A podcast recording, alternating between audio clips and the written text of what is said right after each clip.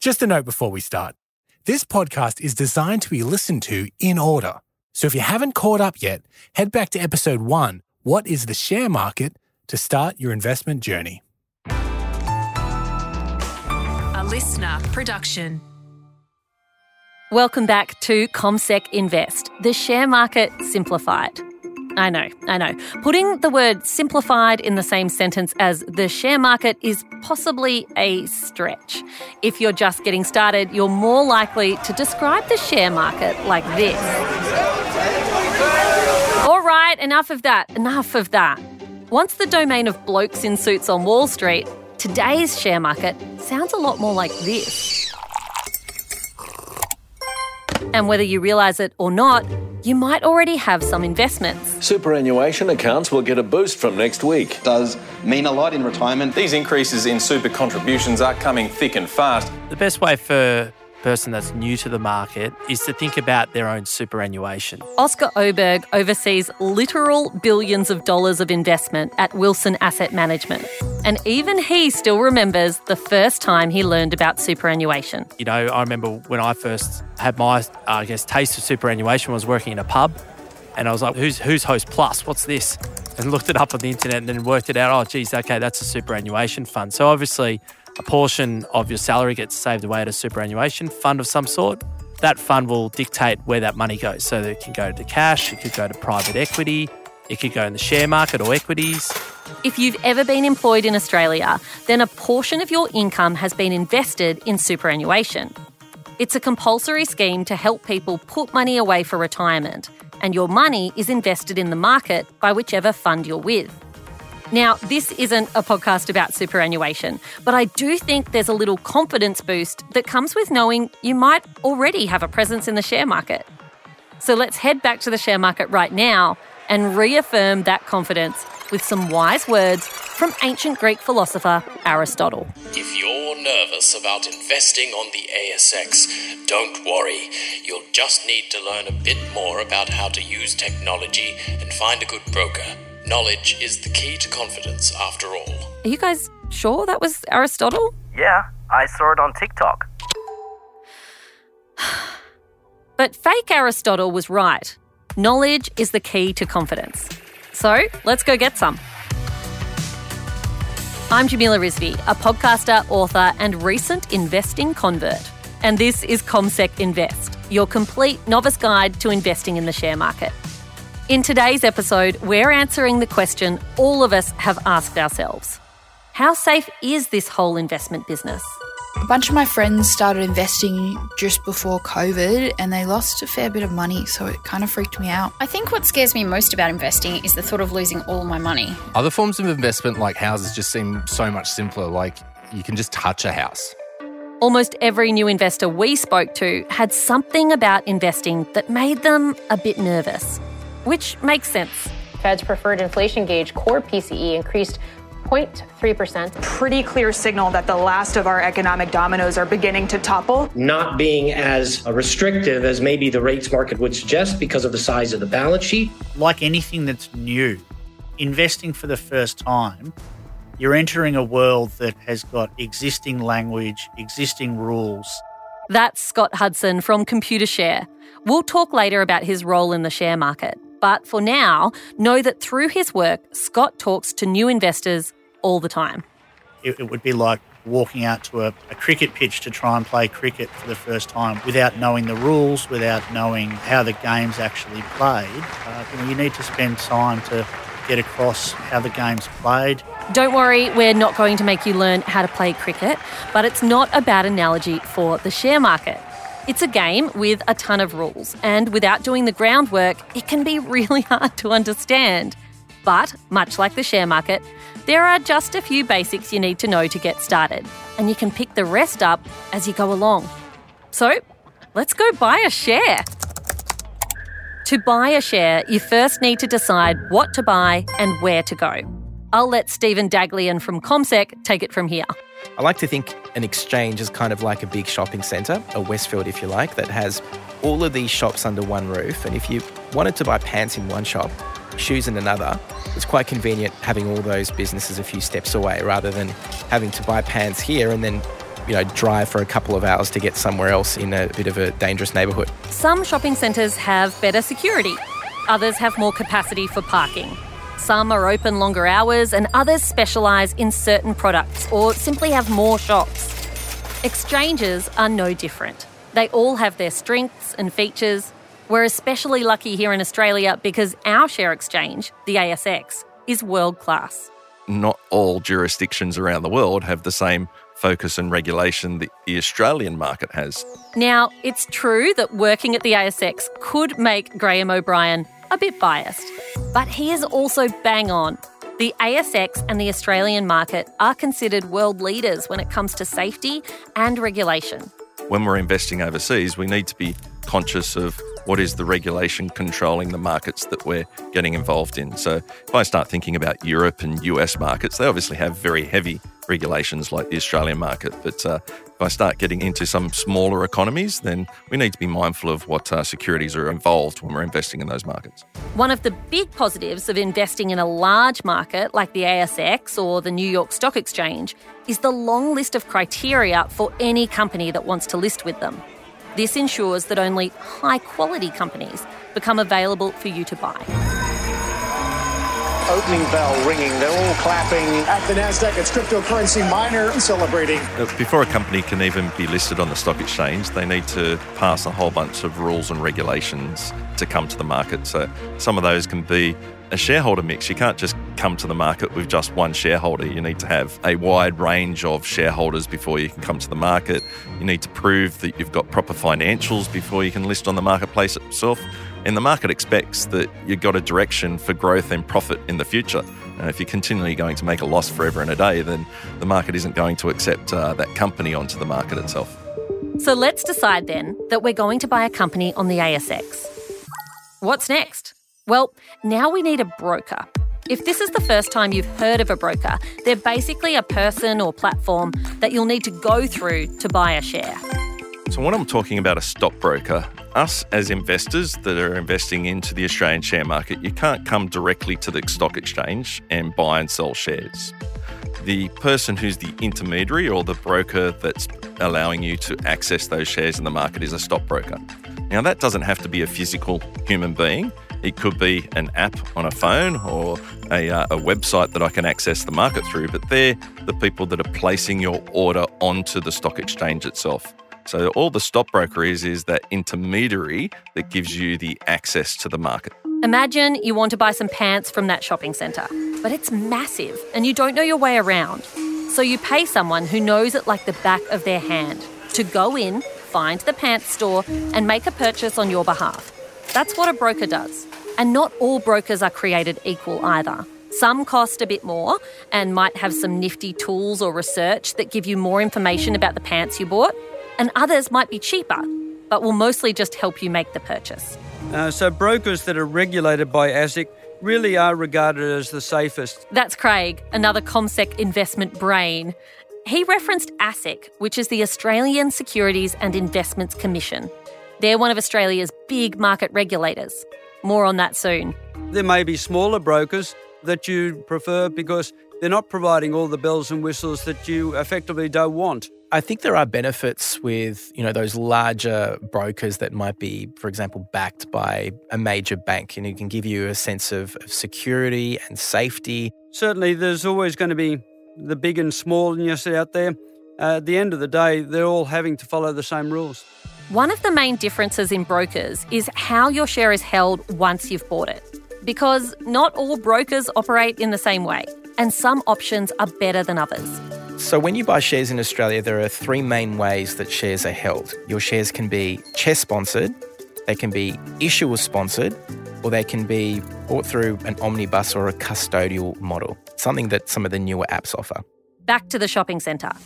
CHESS sponsored shares are when your broker goes in, buys the pants, and your details are automatically saved in a system as the official owner of the pants. And whenever you buy anything else, even if it's from another shop, your record of ownership will be saved in the same system. So, some of the benefits with holding your shares via the CHESS system, one of them, A key one is that all of your shares with the broker are held under that one HIN or a holder identification number. And this is a unique number that identifies you as the owner of those shares via that broker. So you could buy shares in a major mining company, one of the big four banks, your favorite retailer, and all those shares are consolidated to sit under that one HIN rather than getting a different number to identify each of those companies. So this means less paperwork, but it's also easier to manage your personal details if there's a change you need to make.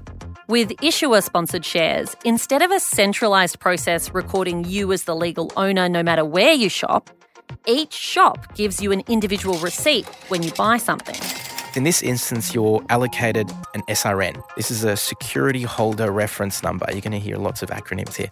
And this identifies you as the owner as well. But one of the differences here is that you get a different SRN for each stock that you might own. With all these SRN numbers flying around, things can get complicated. And that's where someone like Scott Hudson from Computershare comes in. Computershare run a share registry and work with the company selling the shares to keep track of all their shareholders and their SRNs. It's similar to what um, Service New South Wales does or, or Vic Roads here in Victoria in terms of recording ownership of cars and vehicles. So Computershare and registries record the ownership of companies. Well, if we think about a share registry and the role that it plays, and now they help companies to manage their list of shareholders. The share registry will contact you on behalf of the company for shareholder matters. With its single HIN number, the CHESS system is a bit simpler than issuer sponsored shares. But with both systems, you'll ultimately be recorded as the named owner of whatever company you buy shares in. Under the custodial or omnibus model, however, things are a little bit different. There are instances, however, um, both here in Australia but also um, more predominant overseas, where your shares are being held on behalf of you by someone else. And they're often called what we say nominee accounts. Having those shares invested in your own name gives you the confidence that no one can obviously take those shares away from you because you control those shares. If you're like me and losing things is your special skill, and you want to know whether you've been officially recorded as the owner of a share or company, there is an easy way to check. So, the easiest way is to look for the statements that you're getting from the Australian Stock Exchange. So, you'll get a statement, you'll be applied a holder identification number with your details on it, your address on it, and it will show all of those shares via those statements themselves. If you're not getting that statement from the Australian Stock Exchange, uh, then obviously there's a potential that those shares are not being held in your name. Having your name on an investment is more secure and also means you'll be kept in the loop by the company. They will let you know about dividends and other investment developments. We will grill Scott on this in more detail down the track. But as you can see, there is no shortage of people working hard behind the scenes to make sure your trade goes as smoothly as possible. Regardless, it can be overwhelming for new investors, especially when you compare the theoretical complexity of the share market with something that might seem a bit more straightforward, like the property market. People view the share market as, as a really like it's like the dark world. That's I always think about it. It's like people have no idea what's going on. But at the same time, they're more than willing to buy a house. But the difference with stocks, it's a very liquid investment, whereas property is quite difficult and takes time you know, you only have to look at the property market really over the last year or so, and it's been a tough property market. It's been hard to sell, and prices have gone down. Whereas if you needed cash, you can sell pretty quickly in the share market. The tangibility of the share market's the hardest thing to understand.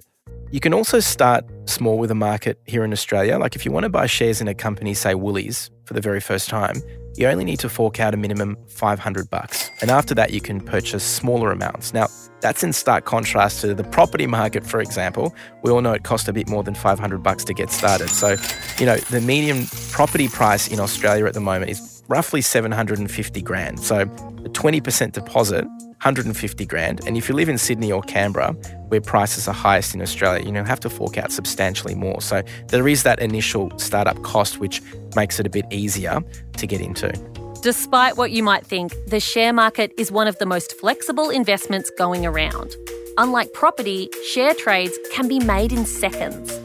We wouldn't have a market like it is today without the technology that's there. Um, my original start was actually on the old trading floor where you saw the guys yelling and screaming and pointing up at the boards and it was almost like who yelled loudest first got the deal first. If we go back 20 or 30 years, you may have had uh, a stock certificate. You could frame that and put it on the wall and say that's uh, your representation of what you own in the, in the company. But now, of course, it's uh, all electronic. When you trade in a share market, whoever is providing the best price and is there first is going to be transacting in that market.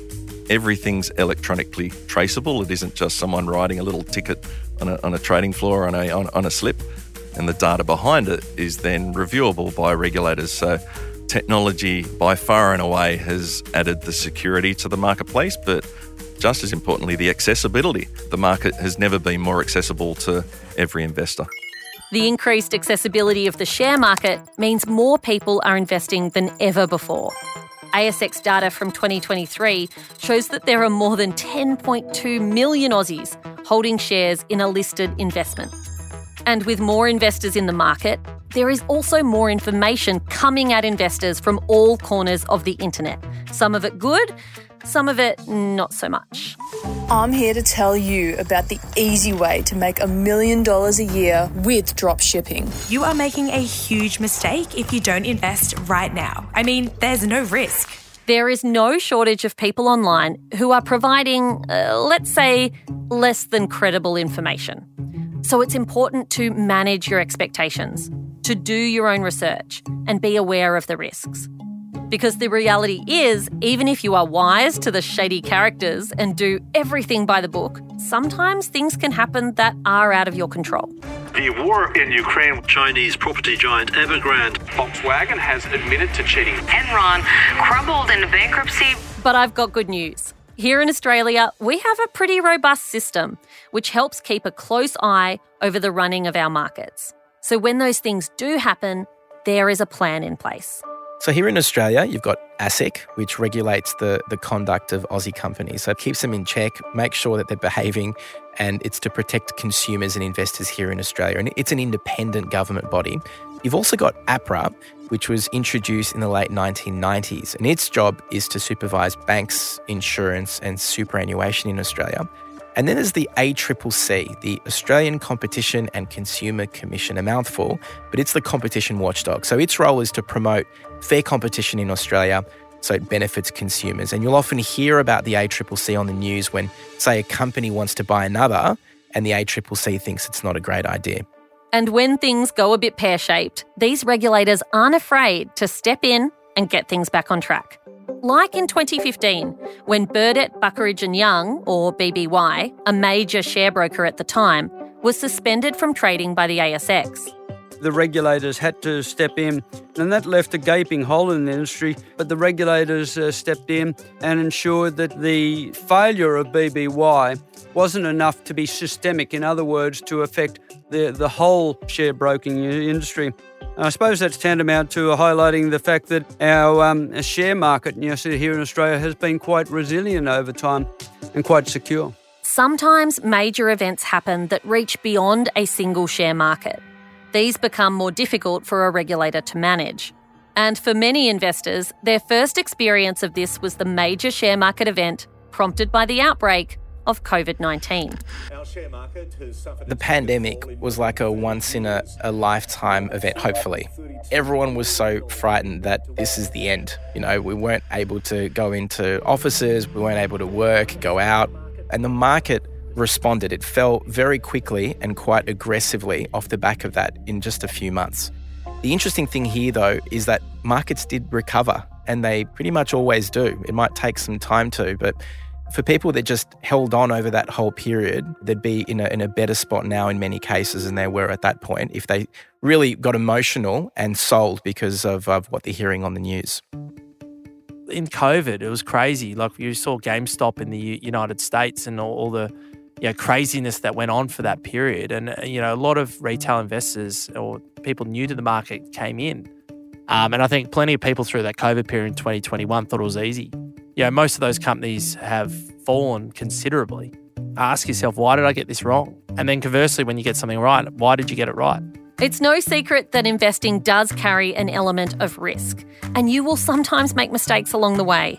Remember, though, that shares will go up and down, and not to panic when they do. It's all part of the learning process. But thanks to new technology, strict regulation, and smart people behind the scenes, the Australian share market has never been more approachable. And it just starts with a single step. Well, I think some of the best advice that a good friend of mine gave me a while ago was over a couple of beers, which seems to happen sometimes, but it was after training jiu jitsu on a Monday night.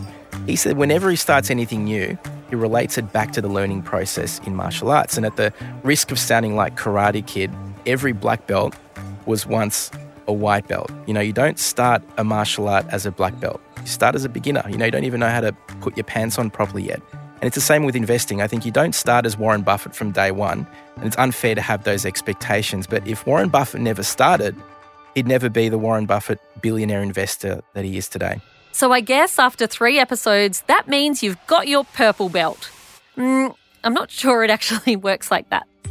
On the next episode, if you go into it thinking that you're going to make a quick buck, I'm sorry to tell you, but more often than not, that is probably not going to happen. And that's generally when someone goes into it with a short term mind frame. We're getting scientific. When we're acting impulsively, it's when the emotion overrides that thinking. It's almost like you stop thinking clearly with that part of your brain and you just respond suddenly, quickly, and often to what feels good in the moment. That's next time on CommSec Invest. CommSec Invest, the share market simplified, is a listener production brought to you in partnership with CommSec. Hosted by me, Jamila Rizvi. Audio by Kelly Fulston. Executive producer is Todd Stevens. And producer is Thomas Thexton. This podcast is prepared, approved, and distributed in Australia by Commonwealth Securities Limited, CommSec. The information and views expressed in it do not take into account your objectives, financial situation, or needs. Consider the appropriateness of the information before acting, and if necessary, seek appropriate professional advice. Opinions expressed are those of the individuals referenced and not CommSec's. Listener.